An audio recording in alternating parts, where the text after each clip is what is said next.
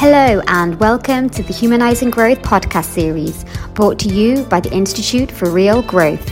Each week, IRG founders Frank van den Driest and Marc de Swaan Arons will be talking to global leaders and practitioners to discuss what it takes to drive human centric growth. For more information, visit www.instituteforrealgrowth.com. Welcome, good morning, good afternoon. From all around the world, this is Marc de Swaan Arons of the Institute for Real Growth, and I'd like to welcome you to this week's session of the Humanizing Growth with Raja Rajamannar. I was going to actually do a little quiz and see if we could pronounce each other's last names and see who tripped up the most. but Raja, I'm going to give you a proper introduction in a minute. But first, where are you and how are you? Firstly, thank God I'm doing well. My family is doing well. So far, we are safe, and that's a blessing in itself. Uh, I'm actually locked down in Cincinnati at home, which actually isn't that bad at all. You know, I got quite used to it, and uh, it's been very productive time, very wonderful uh, in terms of the kind of things that I have been doing over the last few weeks and months. And probably once things calm down a little bit on the coronavirus side, uh, then I will start traveling again. Well, that's very good to hear. And Raja, all this time that we were talking and preparing, I assumed you were um, somewhere in Westchester. I had no idea that you were in Cincinnati, which is um, a little uh, contradictory because, of course, uh, Unilever is based here on the East Coast, and Procter and Gamble, your your former arch nemesis, is actually in Cincinnati.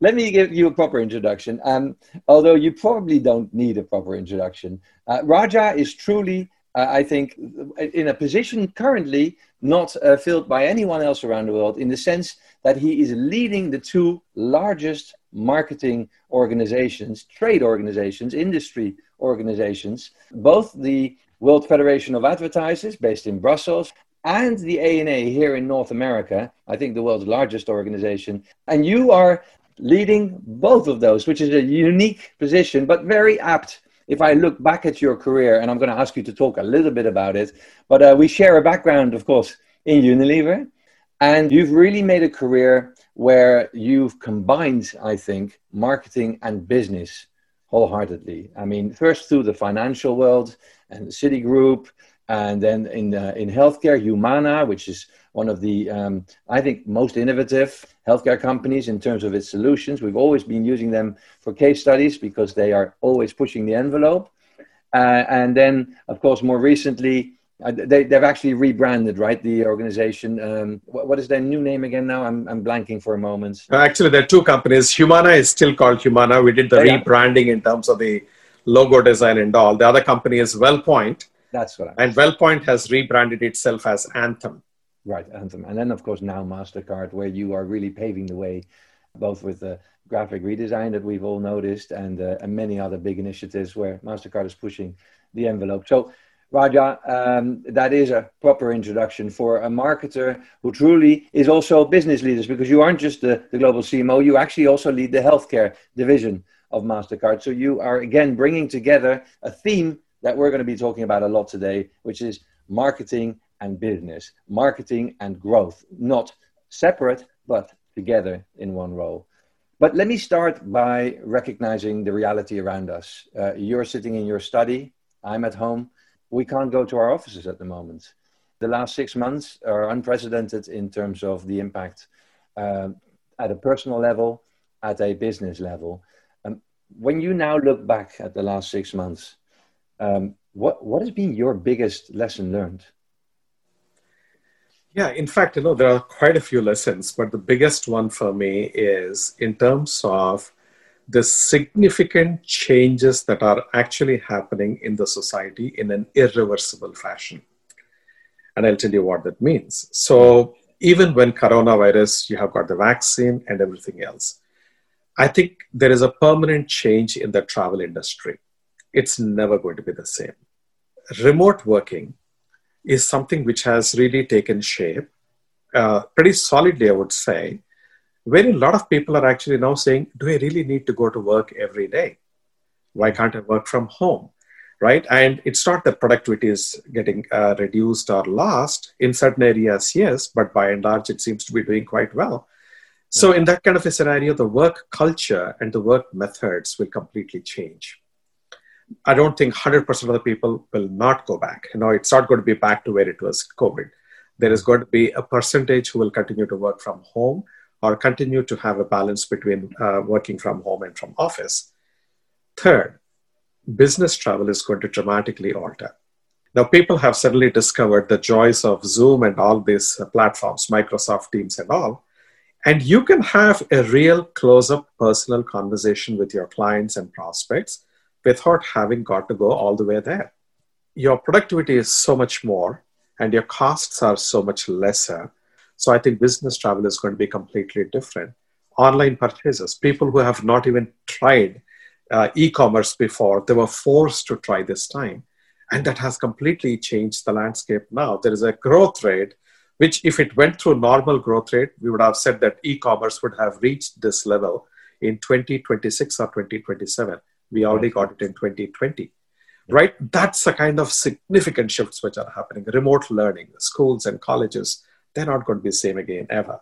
So the extent of change in the fabric of our whole society and the way people are going to work, people are going to manage their lives, I think it has altered pretty irreversibly. And I did not really expect it to be so significant and so dramatic.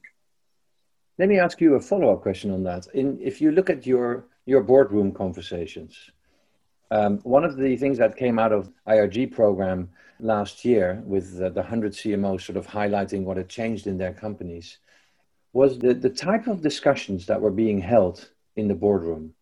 A recognition there were perhaps before COVID was part of our world, the two stakeholders that were most represented in the boardroom were the shareholder, obviously, and the customer, most often. It seems like with the onset of COVID, it suddenly flipped to the other two stakeholders the colleague whose safety we were worried about, and the community where we could play a, a, role.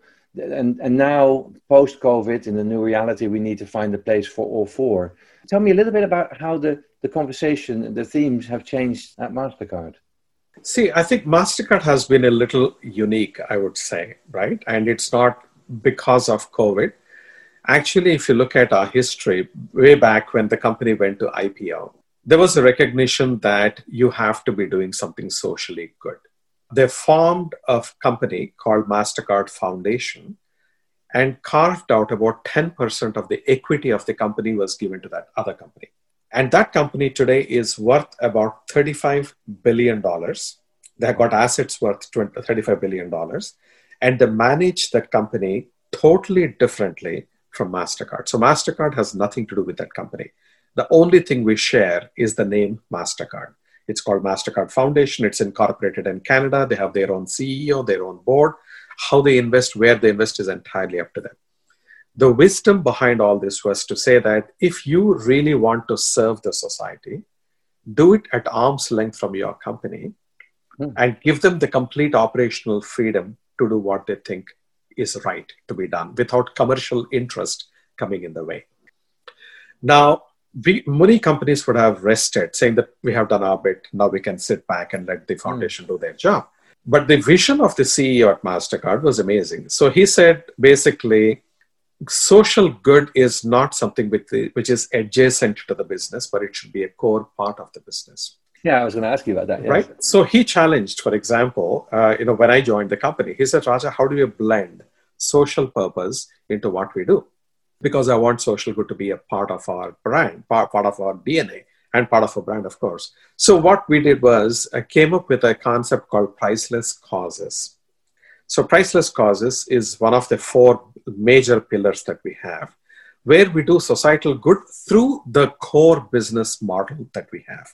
So, for example, we had partnered with the World Food Program, which, by the way, today it was delightful to see that they had won the Nobel Prize, Nobel Peace Prize that was just announced. So we are we have been their largest corporate partner. What we have done with them is we said, okay, we will run promotions in Europe across multiple countries. Each time a card member uses their card, for every transaction, we will contribute one meal to a poor child in Africa and equivalent that money would be given to World Food Program to administer and run the whole thing because we don't know how to run it. Now, this partnership had seen more than 100 million meals contributed, and the way it was done was very, very methodical. And because WFP is a part of United Nations, there was credibility, they had audits and everything, so it was run very, very well. Just yeah. as an example, or we'd partnered with uh, Stand Up to Cancer. So, another huge problem. And what you see typically is many of the pharmaceutical companies they invest in those areas where the market size is big which means where the cancer incidence is very big that's yeah. where that's because that's where the commercial opportunity is there for them. But if there are smaller segments which are affected by cancer which can be deadly there is nobody putting effort on that. So we said we'll partner with the stand up to cancer foundation run promotions in the united states and in some countries like russia canada etc and similar, each time you use your MasterCard at a restaurant, we will contribute a small portion of the proceeds to Stand Up to Cancer Foundation, right. which then de- deploys it for drug research. And it's delightful to see them having discovered seven drugs that have been FDA approved so far. Now, this social good is good. What does it do to my business? Whether it is World Food Program or whether it is the Stand Up to Cancer. For example, in Stand Up to Cancer promotions, our share of spend in restaurants goes up. We call it wallet share or share of wallet. Our mm-hmm. share of wallet goes up in the restaurants category. It goes up during promotion and it doesn't stay at the high level after promotion. It comes down a little bit, but it is still higher than pre-promotion levels. Yeah. And when you do the P&L for this whole, and I think the ROI is that we are actually breaking even and getting a bigger growth so the entire thing funds by itself. One of the biggest things that we have seen is this improves the brand image dramatically. It drives the business quite well in the focused areas. It genuinely does social good, not on a one off basis, but on a programmatic basis. And finally, your employees feel absolutely thrilled to be working for a company which does social good. So it's a win win win all around. Well, it's funny because uh, when you started talking about the foundation, quite frankly, I was a little worried because uh, I, I, think probably 101 on purpose work is it has to be integrated in everything you do. And then thankfully, you just you talked about how actually all this work is fully integrated. So it's almost a double whammy. Now, so you started talking about purpose. I want to start with you actually.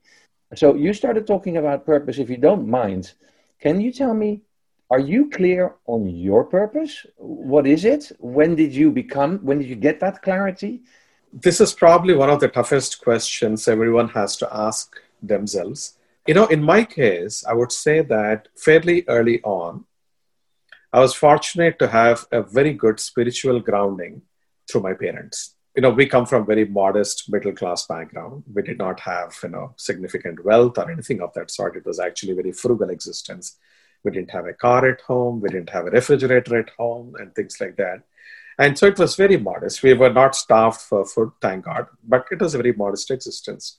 I think at that time, my parents had introduced me to certain things, which is like, for example, they would take me to old age home, and there were volunteers and there were uh, missionaries from uh, Catholic missionary organizations who would actually take excellent care of them. And likewise, there used to be orphanages. So every birthday, my parents would actually ask me to go with them and distribute some you know, new clothes or uh, some food or something like that to the children who unfortunately did not even know what their birthdays were. I think this sensitized me quite a lot to those situations, which left a profound impact.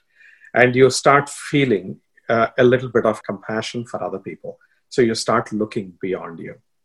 And I think that stuck. But then I would not call that as a purpose. That is more a predisposition to think a little bit more purposefully. Now, when I came, joined my chemical engineering, I thought I knew what my purpose was. I said I have to save the world by way of environment.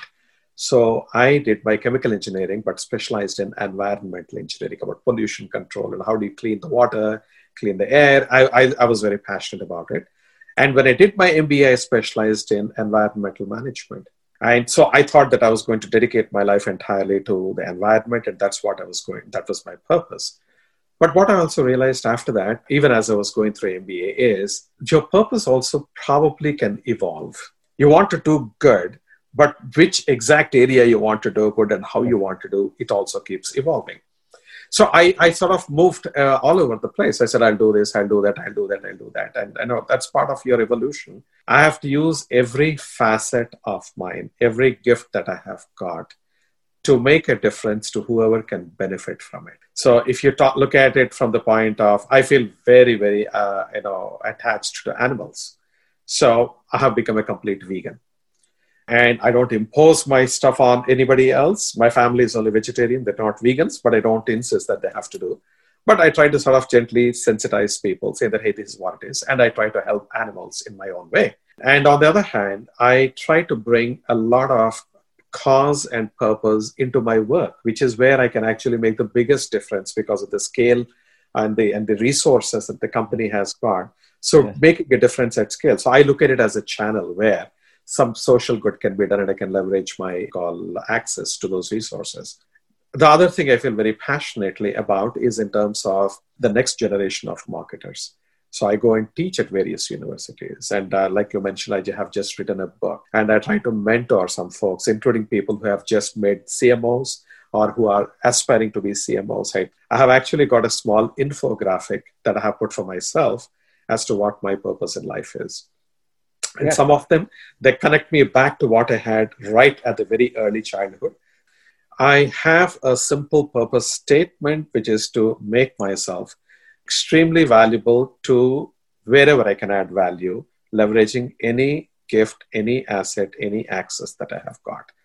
And mm-hmm. then i have compartmentalized and said this is how i will do it. So that's what i have approached it. It's so special. As you were talking uh, raja and thank you for sharing that a sentence came up in my mind that I heard Oprah Winfrey say this morning. I'm doing a, a meditation course that she does with Deepak Chopra.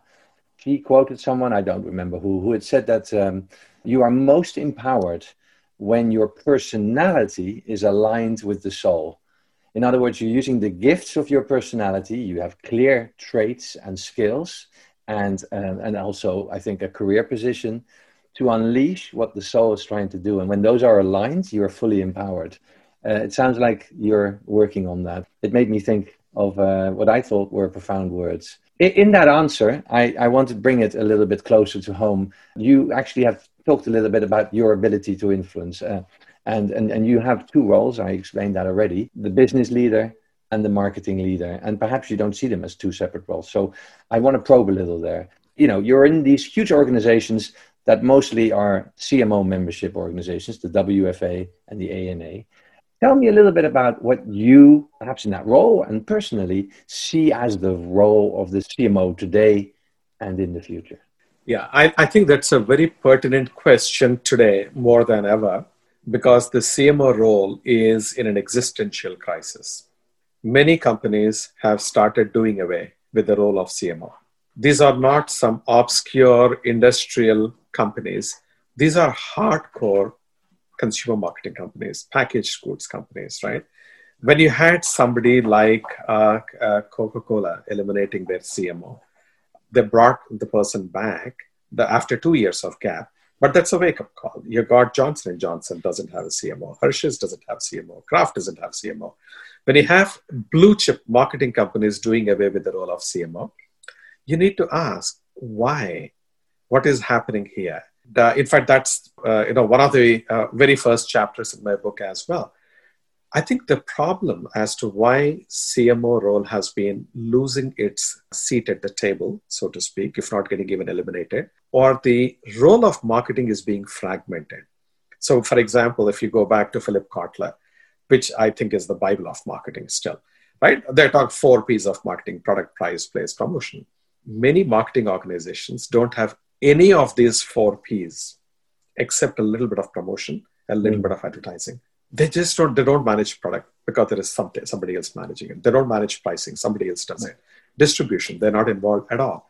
Now, if you take away all the four P's of marketing and have just an apology of one P, so to speak, the question is we have to ask why. My uh, answer to that essentially is because marketers have not kept pace with the environment that is developing around us. So, for example, when you look at technology and data, when they have been evolving rapidly, Marketers are more the creative folks or have come up from the creative side of the house.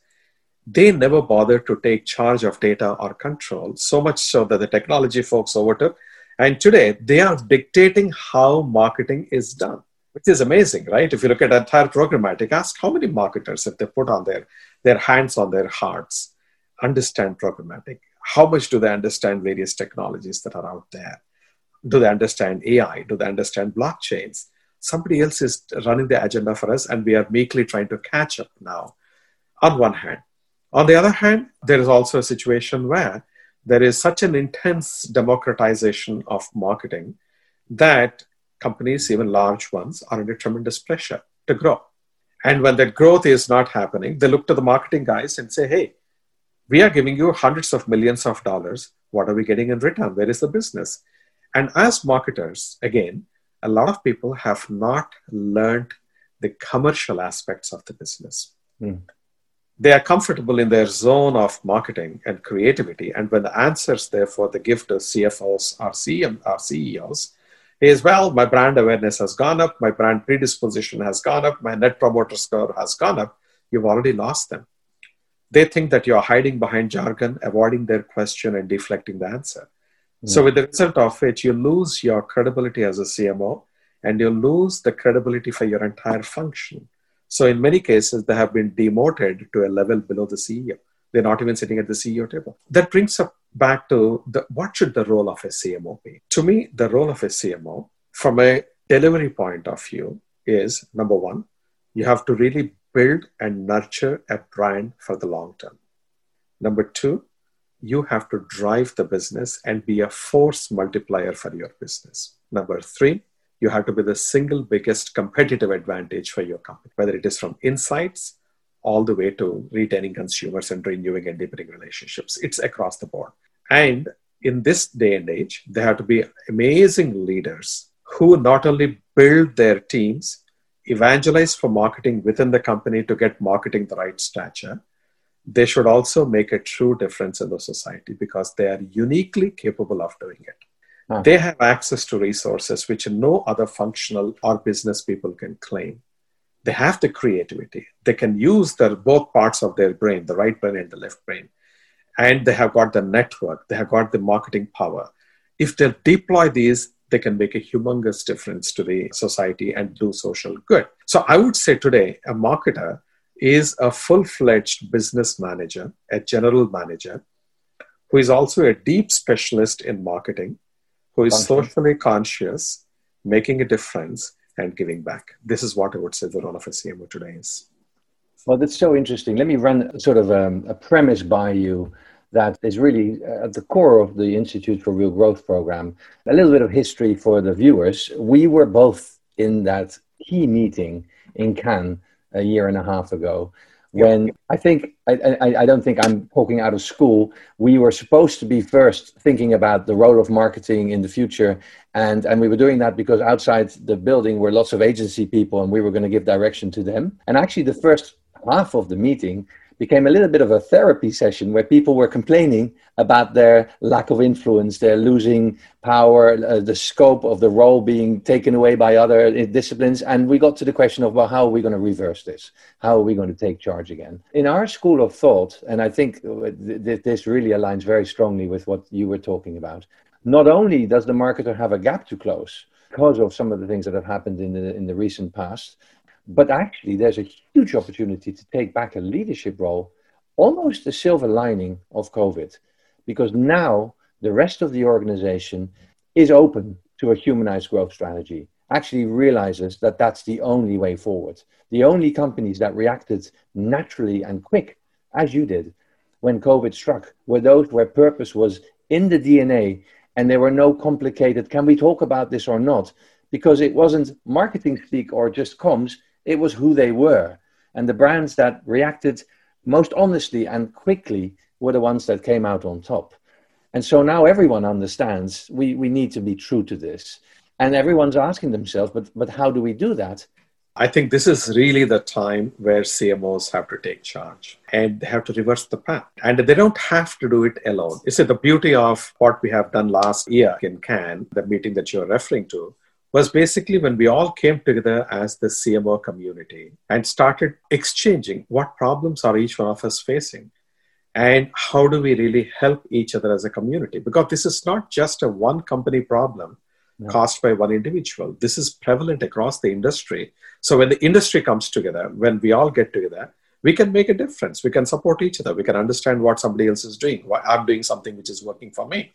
And i share it with other people. So the craft of marketing, which has been really, you know, giving us our livelihoods, so to speak, and the joy of professional success, I think we owe it back to the craft. We owe it to our colleagues. We owe it to the next generation of marketers. One of the interesting things, Mark, is when ANA has done some survey amongst the students who are doing their MBA marketing doesn't feature anywhere in their list of top choices. Yeah, yeah. Many of the students in universities actually still feel that marketing is a con game. They think marketing is all about hoodwinking people. You know, that's appalling to see that. Yeah. So we have to really come together if we have to, you know, and, and lift this function back up. You know, when I graduated from my MBA at that time, marketing was a top choice. The yeah. best of the students would go to marketing, and you would gravitate to companies like Unilever, which is what I did at the time. But today, it's not. The best students want to go to start and entrepreneurship. They want to go to Silicon Valley. They want to join consulting firms, or, or they want to join investment bank. Yeah, or become a teacher. In England, that is actually higher, significantly higher now. Marketing, I think, hovers around the same level as a real estate broker. right? If you look at the whole thing. So that's what ANA's study has. That's an eye opener. We yeah. had to bring the glamour, glory, it's less about glamour, but the gravitas of marketing back. So let's talk about how you do that. It's funny, as you started to talk about that, a ray of sun came through your window and enlightened you. So someone is agreeing with you. the sun himself. yes. So so so so let me push it right back at you. You are the head of the two largest organizations in the world uh, in the marketing field, the WFA and the ANA. Talk a little bit about what these organizations are offering CMOs, but also the next levels down in terms of understanding this and building the capabilities that are needed for success. You know, I'm the president of WFA, but I'm only on the executive committee and the board of ANA. So Marc Pritchard actually leads the uh, right. uh, ANA. So I just want to make sure. And, uh, you know, in both these cases, the objectives are very, very aligned and they're focusing on different aspects, but there are also a lot of commonalities. And that's the reason why it makes sense for me to, uh, you know, uh, straddle both the boards and you, uh, you know, and really to make a difference. So to start with the WFA, the fundamental approach is to say that our mission is to say that how do we help marketers do better marketing? how do you help them with resources? How do you help them with the frameworks? How do you help them with templates? How do you help them with playbooks in different different areas? How do you train them? it, it is something which is been deeply appreciated, and they have got membership around the world. It's extremely well taken advantage of in a good way by marketers around the world. Not only marketers, but what also WFA is. It's like an apex body it's an association of associations as well. So all mm. the ad clubs in the world, they are members of WFA.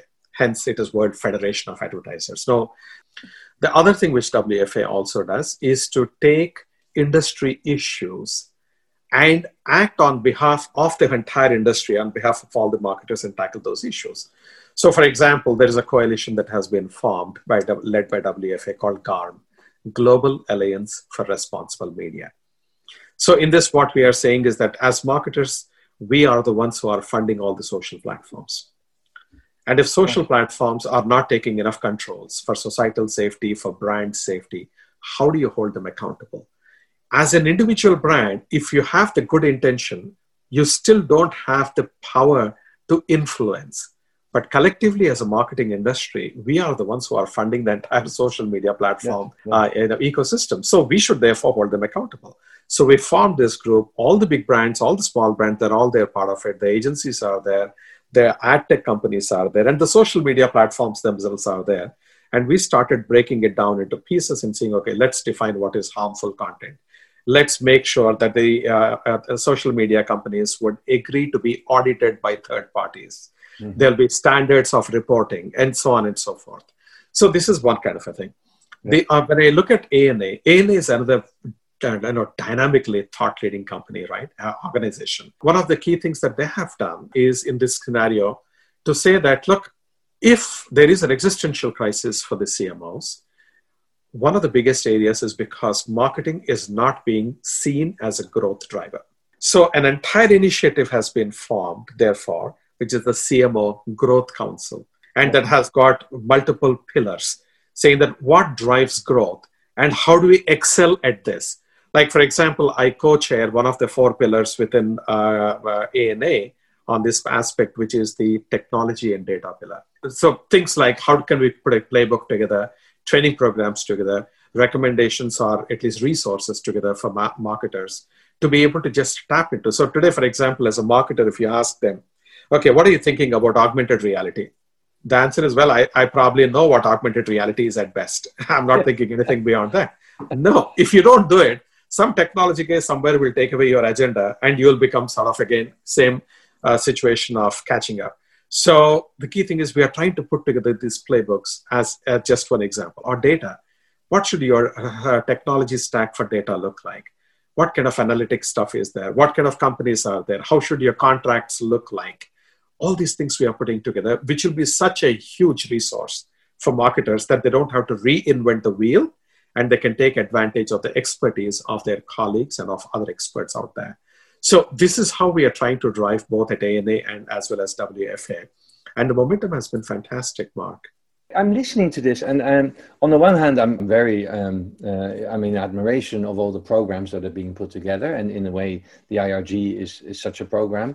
On the other hand, I'm listening to you thinking, all right, so CMOs have lost this business credibility, you said, so because they're not commercial enough, and because probably they were distracted by the bells and whistles of digital. And, and actually, what we're saying to them is, but you need to know all these other things. Oh, and you need to move back towards the business role of thinking with your sales partner and your CFO and your CEO. And it feels like this person is having to stretch like a ballerina to an impossible position. So, how do you, as a marketer, how do you balance where to put your focus? See, uh, I would say that today's marketer has to be like Leonardo da Vinci. You have to be a general manager. You need to understand technology. You need to understand data. You need to understand your business. You need to understand public relations.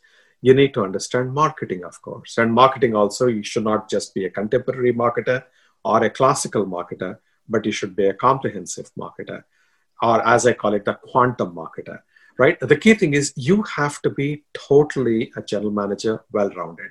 You have to use the right brain and the left brain. It's, it's very, very critical. And in order to do this, my strong suggestion will be for people number one, seek rotations, job rotations, and experiences outside of marketing when you come back into marketing, you'll be a much superior marketer because now you understand the world from other side. And therefore you start talking the language that they can appreciate and understand or understand and appreciate. Number two, educate yourself. Now I spend religiously five hours every weekend. I, I block the time off on my calendar and my wife and kids know they cannot disturb me during those five hours. I will focus only on learning so I mm-hmm. identify a topic and I want to read up on it. I want to educate myself, or I actually reach out to people and say, I know you're a subject matter expert at this. Can you please teach me? Not to um, blow uh, smoke in your direction, because we, we talked uh, in the earlier rounds on, um, on our article, The Global uh, Brand CMO, which is the Da Vinci Growth CMO, where we, as the Institute for Real Growth with Spencer Stuart, did the research on the the experiences and the attitudes of overperforming CMOs, global study. And indeed, this Da Vinci profile came out where it is about the left side and the right side. It's about the science, it's about the creativity, but it's also, and so many people forget that, about the heart, the, the humanistic side. Absolutely, absolutely. How do you explain the fact that some of these companies that got rid of the CMO role are now reinstating them? Did they, A, find out that it was too painful and they really were lacking a voice in the room? Or B, did the CMO in that organization change or portray themselves, focus differently to re earn that position? What's your analysis of that? See, my analysis is companies do feel the absence of a CMO uh, or a centralized uh, know, uh, body who would control everything and coordinate everything around marketing because at the end of the day, marketing programs are there. However, when they are bringing, in some cases, when they are bringing somebody as a CMO, they are bringing non marketing people as the CMOs. Mm-hmm. So, marketing has not gained the gravitas and the credibility mm. to be sitting at the C suite on a continuous basis in these kind of companies. Right, right. Uh... But there are other companies, like for example, if you look at Unilever, I'll just give a simple example, or you look at Kimberly Clark, mm-hmm. they have actually elevated the CMO role even beyond, and they said now it's Chief Digital and Marketing Officer. Okay, whereas digital because it was more residing in the technology sphere. So some companies are progressing quite nicely. Unilever, for example, is fantastic. Like Keith Weed was a CMO. Now Conny Braams, who is his successor, she's the chief digital and marketing officer. That's brilliant.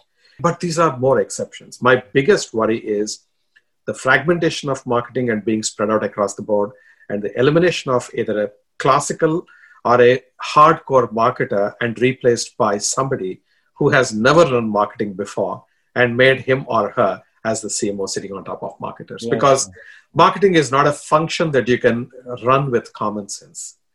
There is intuition, there is judgment, there is experience, there is wisdom.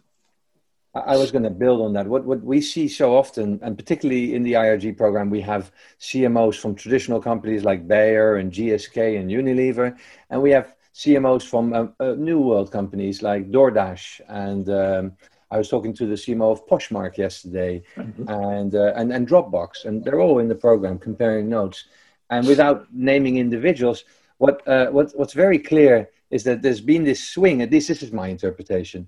Um, I think we were probably known as the spenders with too little understanding of the effectiveness of that spend 20 years ago. Then digital came along with all its bells and whistles and the ability to measure everything, perhaps not even the things we need to measure. And marketers with their chip on the shoulder of always being the ones that were vague, perhaps overkilled and went down the data analytics route. And there's several organizations now where they're trying to re bring uh, sort of reintegrate the creativity back in because you can't optimize yourself to a great idea uh, or to innovation for that matter but the scary part and i think that's what you're highlighting is that in those 20 years a new generation of marketers stepped up and what they saw was that this is the way to do things and they totally didn't see what you learned at unilever and what you practiced in your other organizations the business leader. Now you're the CEO of one of the main businesses of uh, of Mastercard. When you look around you as a CEO and you look at the peers and you look at how marketing interacts with the other disciplines, I want to highlight one because it was raised in the question: organizational culture. I mean, it starts there, right? Uh, what, what do they say? Uh, culture eats uh, strategy for breakfast. Breakfast. Yep. What's the role of a marketer in driving culture? it's immense, immensely important, right? I'll just tell you about a couple of interesting things. Please. So at MasterCard, we are fortunate that the CEO of the company was actually a marketer. Uh, you know, he, he was my boss. He was the head of marketing at Citibank when I used to report to him.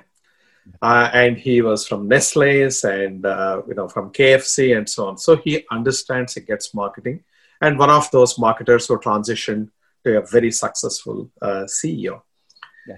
Uh, so we here and I have been actually having this conversation, and what we said is that look, if you have to change the culture of the company, you need to make people understand the value of marketing. They don't understand the value of marketing if you simply try to teach them or preach to them. They have to experience marketing. So he has now mandated that any general manager before he or she hits the C suite, have to have a rotation through marketing. Mm. It's going to change a culture profoundly about being a marketing sensitive, marketing centric, or a consumer centric, human centric kind of a company, on the one hand. Number two, when we are evolving, things like the purpose of the company, the ethics that you have to practice, these can be seen by many hard nosed finance folks and CEOs as fluffy and as something which is relatively uh, you know, oh yeah, it's good for a political correct statement that you're going to make, or write in your annual report, oh, our ESG report is glowing, etc. But for the rest of the year, don't do anything about it. So it's not in the culture of the company. Marketers can play a huge role in this by building that momentum, starting with the CEO of the company, with the C-suite, and down the chain of the command uh, of the entire organization, to perpetuate the importance of purpose, importance of ethics, importance of causes, etc. This is one part of it. The other one is today, fortunately, particularly amongst the millennials and the next generation, you find that they are less selfish than the generations before them. Yes. They are more outward focused. They are more, I would say, idealistic in a very good way. They are more purpose driven. Mm. They are willing to take cut in their pay. Almost 60% of millennials said they are willing to take a cut in their pay to be able to work for a company that is purpose driven in a genuine, authentic way, not just in a you know, facade. When you have got these kind of facts that are out there, you want to create a narrative around it. You need to really uh, uh, knit together a powerful narrative to sensitize people at the C suite. So, a marketing person should be an evangelist for these kind of things. You need to tell the story convincingly to your peers, get their emotional buy-in, get them signed up, and then start percolating it. Because these kind of initiatives are very top driven on the one hand. The other thing, when you look at innovation, marketing is all about creativity and out of the box thinking and innovation, right? Now, marketing should run actually innovation programs and campaigns within the company to get the best ideas. So, for example, I can tell you we have done last year an innovation challenge at MasterCard. Growth hacks like uh, organization. Growth hacks kind of a thing, right? And this is open not just to marketers, but outside of marketing too. Yeah. Now, one of the ideas which came actually came from the treasurer, from the treasurer's area in the company. You know, you would think that these guys are totally different than what but it's a brilliant idea. And actually, now we have filed for a patent for that, and it's all being developed and so on. So, the point I'm trying to make is that marketers have got a crucial role, vital role, to change the culture within the company at various levels on various topics. And at the end of the day, we are the ones who are supposed to understand people better than anybody else, right? And you should understand your colleagues and peers too in the process. They're also well, people. You know, th- th- this is music to my ears, uh, Raja. It's funny because Keith Weed, when he and I had this conversation uh, a few months back, and Keith has been single minded in saying, own the consumer. It's your ticket to any boardroom, always. And as he and I were talking about this, and subsequently too, uh, especially now that we have COVID, uh, to um, with, such a rude awakening, if you like, of our role in the world as companies, as individuals, as colleagues. Um, uh, we, we've evolved that in the Da Vinci Growth um, CMO profile to own the stakeholder. Make sure that everyone in the organization understands the key stakeholders. Now, of course, there are people that actually specialize in dealing with those stakeholders. The CFO will always be the one that does investor relations, ultimately. The head of HR will be the one responsible for the um, community of colleagues. But that doesn't mean you can't collaborate very closely and build an integrated picture of the multi stakeholder demands of the organization. So I, I, I, so agree with your uh, broadening the perspective. You mentioned the title of your book uh, twice, Quantum. Uh, I'd like to, I, I'd really like you to unpack it a little bit for us and perhaps give us a little bit of a teaser of why you thought it was necessary to, um, to devote all the time that you have because I know how difficult it is to find the time to write a book. Um, why you felt this was necessary and, and, and what the, sort of the key messages from your upcoming book are. If you look at the world of physics, I'll just you know connect the dots in a minute. But when you look at the world of physics, physics is a science that tries to explain all the phenomena around you in this physical world, right? The laws of gravity, the laws of electricity, magnetism, all this, right? And the various laws and the postulates and the theorems of physics held very good for centuries. This is called classical physics, sometimes also called Newtonian physics. However, when science started advancing, and we have been able to look at, for example, through telescopes like Hubble telescope and all, gigantic, vast, gigantic spaces out there in the skies, right? The nebula and galaxies and so on Or when you go to mini microscopic uh, spaces, like you know, inside atomic particles, subatomic particles, and so on, classical physics completely failed. When man started developing the capability to increase speed more and more and more and more and more, uh, whether it is for processing, computer processing, or it is actually for even the vehicles that are traveling, what they discovered is as the speed of an object starts going towards the speed of light, tending towards that, all physical laws break down. So, to explain this new environment that we are in, a new field of physics was born called quantum physics by Max Planck, which has formed the basis for everything that we do today, including theory of relativity or the nuclear control, nuclear fusions, or you're talking anything, right? Uh, quantum computing and so on. Now, when I look at marketing, I see stunning parallels marketing was being practiced since God knows how long, from the, days of Pompeii, you know, or even before the caveman types in different ways. Mm-hmm. But today, what's happening is the advent of technologies is totally altering consumers' lives in an unbelievable fashion. Smart speakers, artificial intelligence, augmented reality, virtual reality, blockchains, 5G, 3D printing, robotics, connected cars, wearables. It's like in a slew of these new technologies are coming at us so rapidly it's yeah. going to change consumers' life very dramatically. Now, the question is is marketing ready for that? Now, my own hypothesis clearly is that classical marketing will totally fail. It's already failing today. And marketing, the way we practice it today, will just not work tomorrow. You need a new field of marketing, which I'm calling quantum marketing, just like quantum physics. So, quantum marketing is about understanding the new dynamics understanding the new uh, environment that we are in, the new variables that we have to play with, and be prepared for that. So, my book is all about telling here are the things that are happening in our environment on technology, on sciences, on various aspects that imping, impinge marketing in some way or the other. Yeah. What is the effect going to be on consumers' lives or on organizations' lives? Because you're talking about B2B and B2C as well. And therefore, what should be the marketer's playbook?